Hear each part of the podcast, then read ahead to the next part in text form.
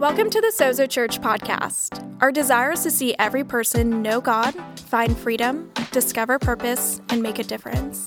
We hope this message inspires and encourages you today. Enjoy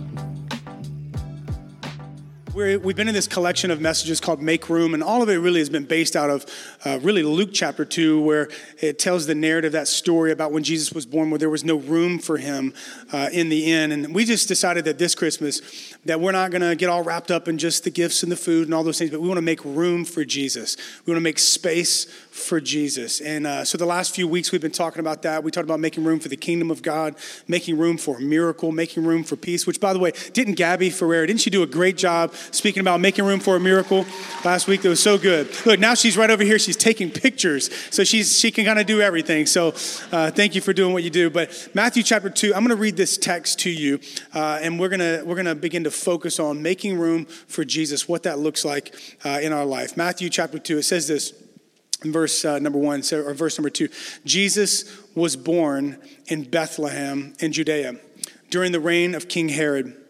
About that time, some wise men from eastern lands arrived in Jerusalem asking, Where is the newborn king of the Jews?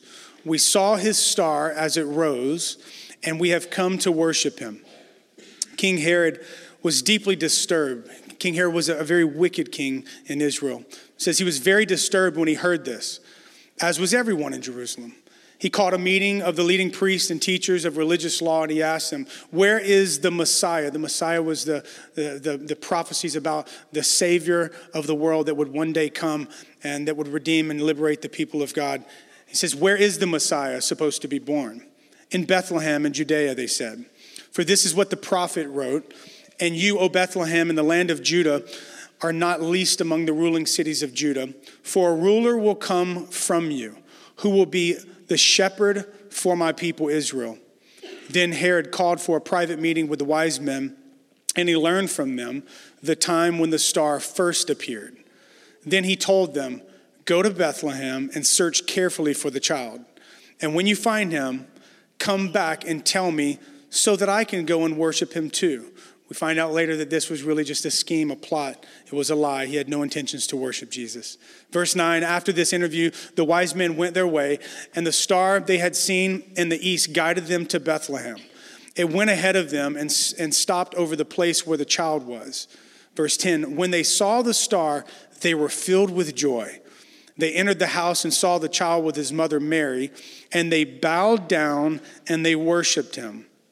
Then they opened their treasure chest and gave him gifts of gold, frankincense, and myrrh. When it was time to leave, they returned to their own country by another route, for God had warned them in a dream not to return to Herod. I want to speak to you for just a few moments today uh, from just this simple subject here the miracle and the magi the miracle and the magi. Magi is another name for wise men. You may see it in some of your translations. But before we jump into this, let's pray. Father, we love you so much. And I pray that today, as we lean into your word, that you would just speak to us just a few simple truths that we can that we can grasp a hold of this Christmas season as we make room for Jesus. As we make room for the King and for the Savior of this world. Lord, we love you so much. We thank you that there are no great preachers, only the great gospel of Jesus Christ. So we lean into your word. Speak to us today. In Jesus' name, amen and amen. Hey, by a show of hands, how many of you in here, um, you, you enjoy decorating for Christmas? By a show of hands, you like it, okay? It's pretty much most of the ladies, there's a couple of you guys out there. Most of us, most of us men are like, nah, that's not really my thing, you know. I want to sit on the couch and watch the Niners. Like, that's what you want to do, right?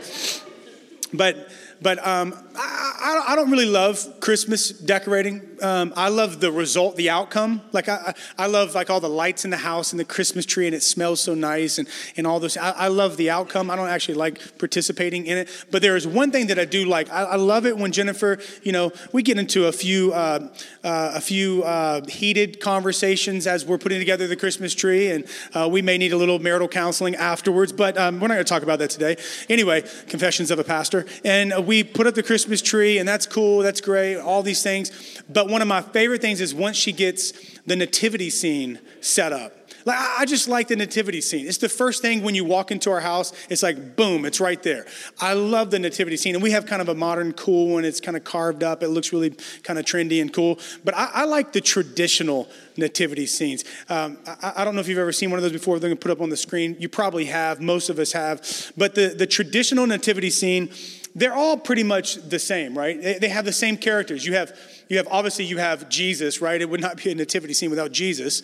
Um, but Jesus is always right there in the center. Last year we talked about Jesus being the center of our lives. So you have Jesus, he's the he's the central focus there. You also have his parents, Mary and, and Joseph there. A lot of times you'll have the shepherds that are there. Sometimes you'll have the angels that are there. They're kind of peering over Joseph's shoulder and they're, they're focusing in on Jesus. And then you'll have, you know, you'll have some sheep or, or maybe, maybe even a cow, you know, uh, if you're vegan, I don't know what you'd have there, but, you know, and then, and then you have then you have the magi. You have these three wise men which by the way you know that we don't really know that there were three. We just know there were three gifts. There could have been you know two guys. It could have been ten guys. We don't really know. We know they were wise. We know they brought gifts. That's all we really know about them but you'll see these different characters there in the nativity scene and I, and I love it. And, and pretty much every nativity scene that i've ever seen has has the magi or the wise men that are in it. I actually came across one just recently. Now you may think this is ridiculous, but I was I, I, like to Google stuff. Like I'm just like anybody else here. You just like you just have some random thought. You're like I don't know. Let me Google it. And uh, someone says something, you know, having a conversation, and no one knows the answer to it. It's like let me Google it. It's just like it's what we like to do, right? Well, so I'm, I'm thinking about the nativity scene yesterday, and I Googled, um, you know, scary nativity scenes or crazy nativity scenes, nativity scenes made out of hot dogs. I, I mean, I, I like, I, I Googled everything you could imagine. Well, I came across, this is so ridiculous. It's a hipster nativity scene. I can't make this up, people. They're gonna put up on the screen there. I want you to just, just look at this. There's a cow that says is branded 100% like organic, okay? Number one. The sheep looks like most of the dogs that we have running around our city, right? It's fully clothed, like has more clothes than some people here in the city, right? Um, you, you have Mary and Joseph there. They're taking a selfie with Jesus. Uh, this seems so sacrilegious. This I didn't come up with this picture, people. But you, you, got another guy over here. He's just like locked into his mobile device there, his iPad, got his his, his uh, earphones in. But I love the Magi, the three wise men, in this. These guys are on segways and they have gifts, and they, they've, they've ridden segways to come bring their gifts to Jesus. this looks like San Francisco, doesn't it? This is like, this does not look like the South or a suburb. This looks like our city that we live in here, right? But, but I love these three, these three magi, these three guys that come bringing gifts here. There's a lot of confusion about these, these wise men. Were there three? Were there two? You know, uh, were they followers of God or not followers of God? There's a lot of confusion about them because there's not a lot of details that we have in the, in, in the text here or in the different scriptures that we read about them. But here are some of the things that scholars would tell us. As you begin to dig into uh, some of the history and some of the, uh, the Jewish history, and you begin to dig into some of the, uh, the biblical uh, scholars' writings about them, we know that they were priests from modern day Iran and Iraq. They're, these wise men, they were astrologers. Uh, think of sorcery and astrology. They were practically they were pagan priests, which most scholars would, would agree with this. They were pagan priests of, of, a, nation, of, of a nation from the far, far east. Uh, they weren't necessarily worshipers of uh, the God of Abraham, Isaac, and Jacob that scriptures talk about, but they were, it appears that there was some type of connection to spirituality or to something divine from their definition. But after Jesus was born, probably, now this is going to mess with some of you, this is going to totally mess mess up your Christmas like picture, okay? Most of you think that the wise men showed up like the night Jesus was born. Most scholars believe that they, they appeared uh, maybe about when Jesus was two years old. So they came later on in the story. That's what most scholars believe, which kind of messes up my picture, right? It's going to change our nativity scene. Babe, we're going to have to remove the magi from the nativity scene now. Um, after Jesus was born, he's about two years old probably. They see this phenomenon in the sky, like a supernova, and it guides them to where this king, this prophesied king would come. But here's what, what we do know about them. We do know, based on, on, on the way that scriptures are laid out, we know that these wise men, they came from probably around a thousand plus miles away to come and see Jesus. I mean, they came from far, far away to come to Jesus. And the thing that I love about that as I was praying this morning, and last night was this is I think that the first thing that this story teaches us from their perspective, you could preach the Christmas story from Mary's perspective or the angel's perspective or shepherd's perspective, all these different perspectives. But when I think of it through this grid and this filter of the Magi, the wise men, coming from a long ways away, far outside of this hometown, Bethlehem, coming to meet Jesus, it tells me this first thing. Christmas reminds us that there is no one too far for God to reach. There is no one outside of the reach of God's grace and His love and His mercy. These are men that what we see are probably not followers of God, the one true God. These are men that they were educated and they had wealth and affluence and you know they had a lot of things going for them but they were far from jesus geographically but i believe also spiritually they were far from jesus and yet they were not too far for jesus I think this is something that may seem so rudimentary and fundamental for some of you. Maybe you've been a Christian for a long time, or maybe you're here today and you're like, I'm not close to Jesus. I'm not close to God. Someone promised me sugar cookies. That's why I'm here. You know, that could be you. That could be your story. Someone maybe convinced you to come, or maybe you got a little card, a little outreach card, those little green cards, invite cards to come here. Wherever you fall on the spectrum, it's imperative that we understand this first point here, this or this proposition that there's no one outside the reach of God. Here's why. Because if you're not careful, you can begin to look at your own life, look at your own failures, your mistakes, your inadequacies, your deficiencies.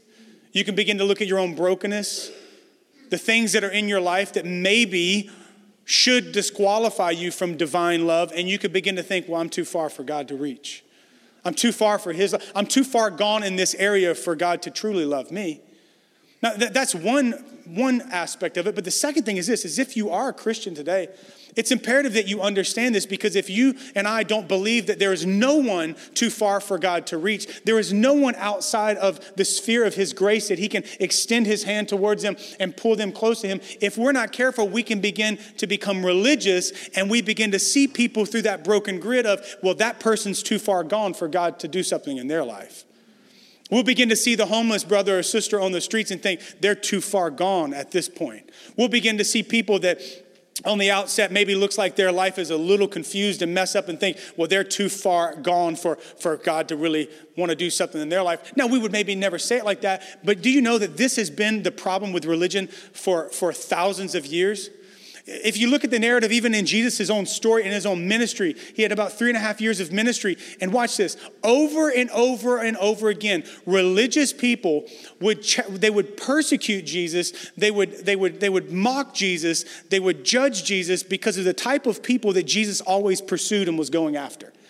Think about Zacchaeus. This one dude, he was, listen, he was, the, the scriptures tell us that he was wealthy, he was a Jew, and he worked for the Romans. He was he was short. Eh, eh, there's all these little things. So watch this. So so so so tall people didn't like him because he was short.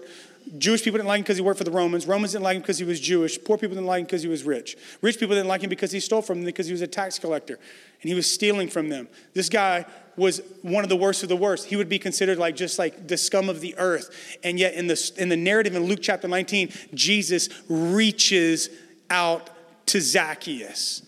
If you look at the woman that was caught in the act of adultery, this woman was caught in the very act of adultery and thrown at the feet of Jesus. The, the law said that she should have been stoned, she should have been killed that day. And yet Jesus reaches down and pulls her up from the dust. Where was the man, by the way? Hello. Over and over again, you see in Jesus' ministry religious people looking down at other people thinking they're too far for God to reach them. That's what religion always does. Religion paints this picture that you've got to be morally elite or have everything buttoned up right and you got to be this good person for God to like you. And if God's going to ever reach out to those type of people, he's going to reach out in anger, he's going to reach out in wrath. But that's not a picture of the gospel. The gospel is this religion says it's man's attempts and efforts to reach out to God, but the gospel is God's efforts to reach out to man. That even in our brokenness and all of our dysfunction and all of our dis- deficiencies and all of those things, God reaches out to us not in wrath, not in anger, not in judgment, but in mercy and kindness and love and in grace. This is the gospel. This is the story of Christmas. It's the story of God reaching down out of heaven, out of eternity, into the brokenness of humanity and placing his son Jesus. Why? So that you and I, we can have hope. and we can receive the grace and the mercy of God. If we're not careful and we don't settle this in our heart, we can begin to look at people that maybe aren't like us and we can think, they're not good enough for me and they're probably not good enough for God. That's what religion always does. May we always be a faith community that looks at every single person and says, they are not beyond God's reach. Listen, you're here today. You're here today, and there may be something that, that has been a part of your life, maybe currently or, or in your past, that makes you feel like I'm too far beyond God's love now. And God, there's no way God could love me now. There's no way God would ever forgive me for this. Let me tell you, you're not outside the reach of your Heavenly Father. Because He loves you, because of His grace, because of His mercy, there is hope for you. It doesn't matter if you feel like you're a thousand miles away, like the Magi. There's hope for you because of Jesus. Amen. Amen. You know, as I think about that, I was reminded, I was telling our team earlier about there was a point in my life where I came out of drug addiction and a lot of brokenness and a lot of things when I was a young man. Grew up in a home that was very broken. There was verbal, emotional, and physical abuse. And so I, I just started trying to medicate my pain with medication and started trying to medicate my pain with, with alcohol and different things like that, abusing those things. And, uh, and God reached out to me in that very jacked up state. You know, He knew the worst about me, but He believed the best in me. And He reached out and pulled me out of that lifestyle. And for the first few years, man, that's all I wanted to do is I wanted to reach people that maybe felt like they were too far for God. I wanted to reach people and love people and serve people and tell people you're not forgotten by God. You're valuable by God. I want to do that. But you know what happened is, is that years into my spirituality, I began to I began to think that I was kind of had it together. Pretty good guy. I'm no longer that old guy anymore. And I kind of I got my act together. Now I go to church and I, you know, give and I pray and I do all these things. And so I begin to get a little a little religious and a little pious. I think there's a lot of people in our city today and in the Bay Area that the re- it's not that they don't like God, they just don't like Christians. And I became that Christian, that guy. I was sitting in Buffalo Wild Wings one night with some friends, the Christian chicken. The original Christian chicken. Now it's Chick fil A, whatever. But Buffalo Wild Wings, I'm telling you, we're going to have honey barbecue in heaven. We're going to have it. But this was back in the day, and this is when you could still smoke in some restaurants and they would split buffalo wild wings in half there was a bar on one side where you could you know you could even smoke in there and then there was the i guess the christian side over here where you know whatever we just sat around and ate chicken well at this particular night these two girls came to uh, the table where me and these other guys were sitting and we were all Christians uh, sitting at this table. A couple of us were already in ministry, and these two girls came to the table. They were obviously they were they had you know they were a little they, they were a little yeah, they were, yes.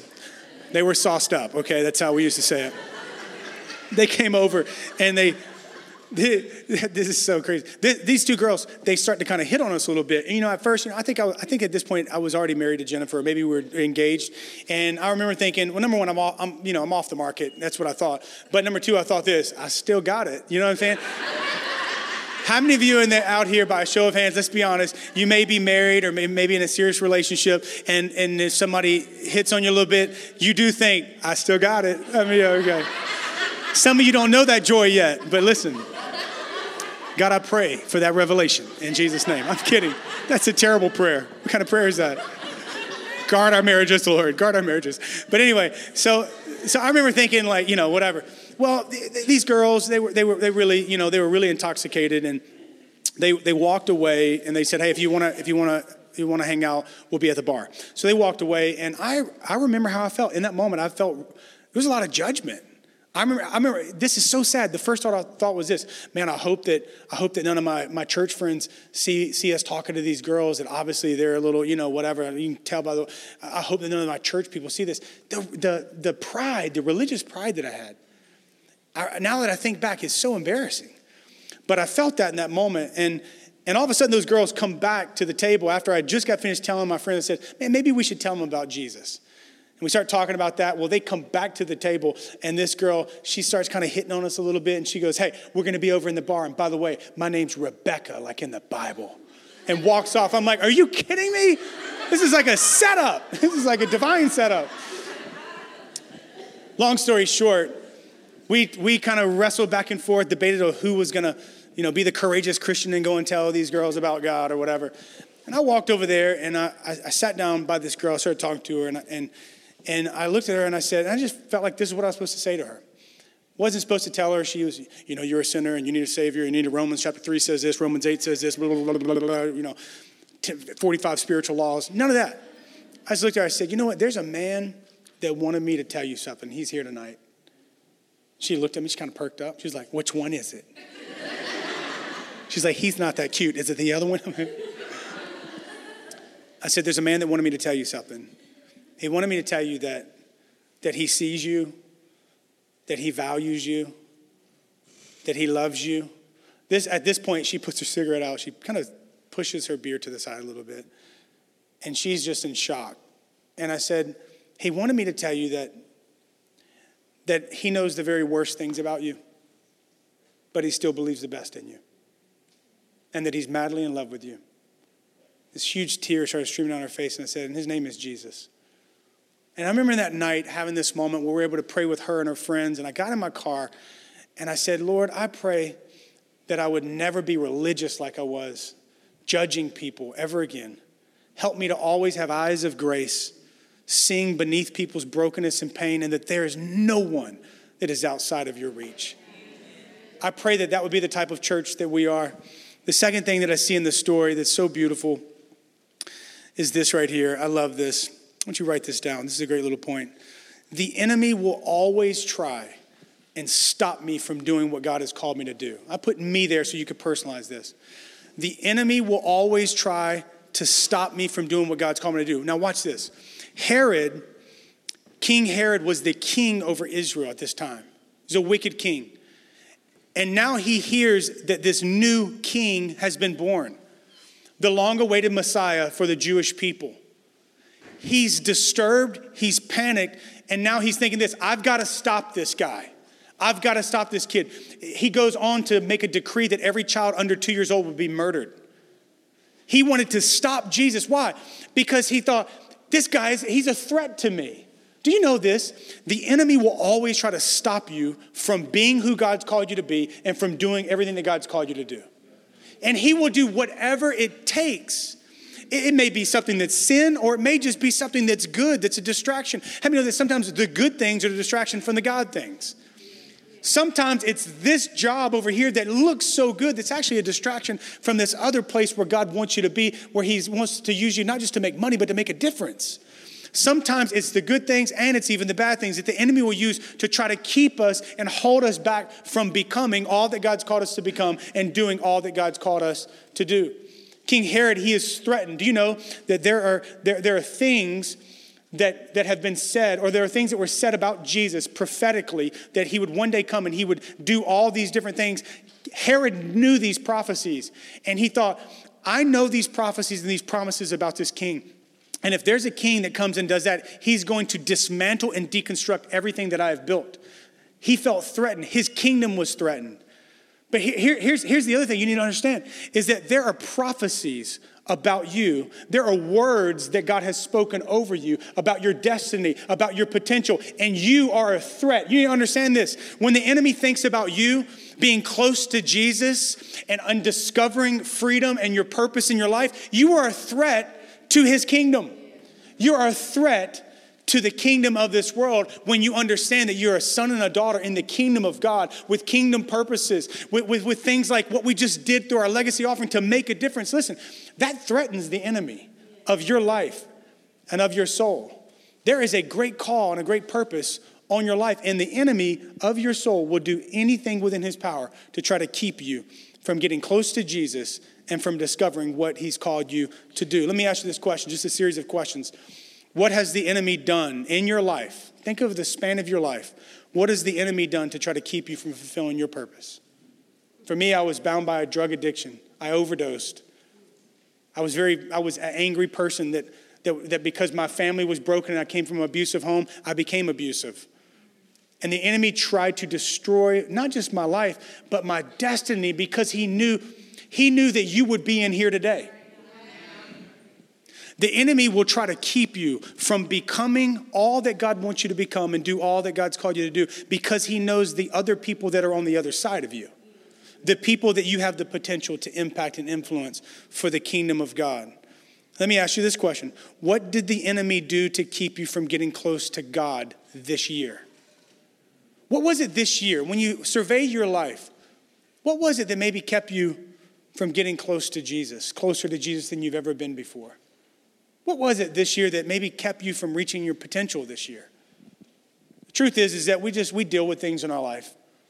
We go through things in our life that can that can hinder us from reaching our potential. That's just the truth. And, and just imagine not just your, your regular everyday potential, but your God given potential to make a difference for the kingdom of God, to make a difference in this world, to make this world better and brighter for God's glory and for humanity's good. Think about, think about the things in our life that can so easily distract us and derail us from accomplishing, accomplishing those things. But what was it for you this year? Maybe they kept you from maybe being more committed to your relationship with Jesus what was it that kept you from living generously towards the people around you this year? What was it that maybe kept you away from spiritual family this year? So thankful that you're here today. Maybe you haven't been here for four or five months, six months. Maybe it's you just had work or had different things. What was it that has held you back and kept you from being closer to Jesus and closer to spiritual family and closer to reaching your potential? What was it this year? Sometimes it's tragedy, disappointment, divorce, maybe a death in your family. There are different things that a lot of times can pull us away and hinder us from reaching our potential and getting closer to Jesus.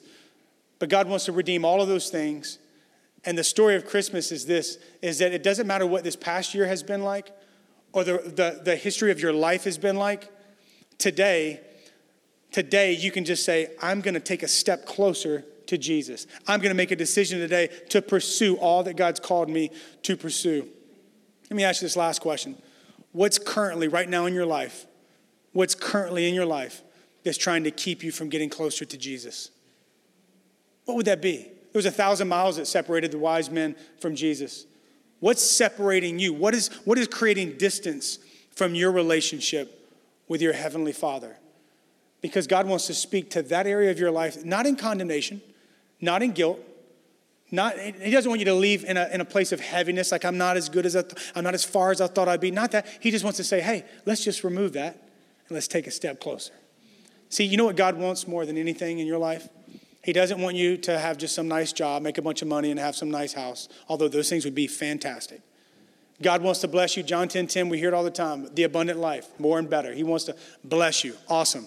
But what He wants more than your abundance is your obedience. What he wants more than you and I being affluent and successful, he wants us to be faithful and to be devoted and to be in proximity close to him. He wants you to be more than to be close to uh, reaching your potential. He wants you to be close to just reaching his heart and connecting with him. Jesus wants to have a personal, real, not a religious, not a stale, dead relationship, but a real relationship, a vibrant relationship with him. Let me give you this last little point right here, and um, the, the worship team can come up. I think probably my favorite part about this story is this is that these wise men are following this star and it stops over Bethlehem and they see Herod and Herod tells them go and find out where this king is and then come back to me. And so they go to where the star stops and they go to this house, this home. Maybe it was some theologians say it could have been in a cave behind a home. And they go to this place and they walk in, and there's Jesus right at the center. And they come in, and, and the scriptures tell us that when they see him, they bow down on their knees and they just begin to worship Jesus. And then they begin to open up their hearts and take out these, these, these, these treasures, and they, they begin to open their heart and open the treasure, and they begin to give frankincense and myrrh and gold, these things. These are gifts for a king. They begin to give these things and lay them down at the feet of Jesus.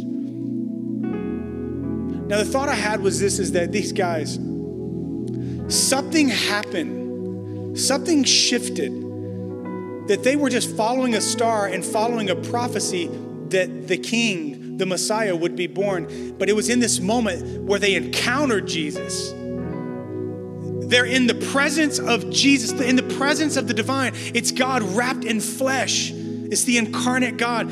And there's something that was so powerful about that moment that these wise men, they fall down on their knees and they just begin to do what we were doing earlier, lifting up their hands. They begin to sing, they begin to worship Jesus, and they begin to give their gifts.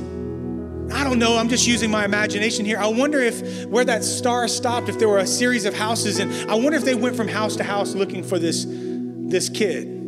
I don't know. Just go with me in your imaginations. Imagine them just going to this first house, knocking on the door, like, hey, is king born? Is there a Messiah? Is he here? They're like, well, we got these three kids, and this one kid, he's, I mean, we promise you, he's not God. God. And this one over here, I mean, she can't even clean her room. Uh, next house, next house. But there was something, and we don't know that, but there was something about this place when they walked in and they, they encountered the presence of Jesus. And here's what happened they bow down and surrender to the king. That was a declaration. You understand, you only bow to royalty. They're bowing down, declaring, You are the king. Herod is not the king, you are the king. You're the king of Israel. You're the shepherd king. You're the Messiah. You're the one we've been waiting for. He kneel, they kneel down, they begin to worship him. And here's what the scriptures tell us they get up. Here's how we know they had a revelation. They said, We're not going to go back the way that we came because we know that Herod's going to try to kill this baby. We're going a different way. Here's the proposition for you that when you encounter Jesus, like they did, you'll return home a different way than you came. Do you know what, as a, as a church, you know why we people ask all the time, man, you guys are really exuberant and passion filled in your worship. You know why? Because we're chasing after the presence of Jesus because it's not a program or an organization or an institution or some preacher or some good musician. None of those things can change us, but Jesus can change our lives. He set me free from addiction and brokenness and insecurity, suicidal thoughts. My life was a mess. And Jesus, when I placed my life, I didn't have gifts to give him. All I had was my brokenness, and I gave it to him. My life as a gift, and it was the most lopsided exchange. He gave me peace where there was torment in my mind. I gave him addiction, he gave me freedom. I was lost, he found me in that moment. This is the exchange. In 2000, I was in my mom's apartment and I just got down on my knees, just like these magi. I got down on my knees and I encountered the grace of God through the person Jesus. And I got down on my knees and I just said, God, I have nothing to give you other than brokenness I have nothing to contribute to this relationship other than sin.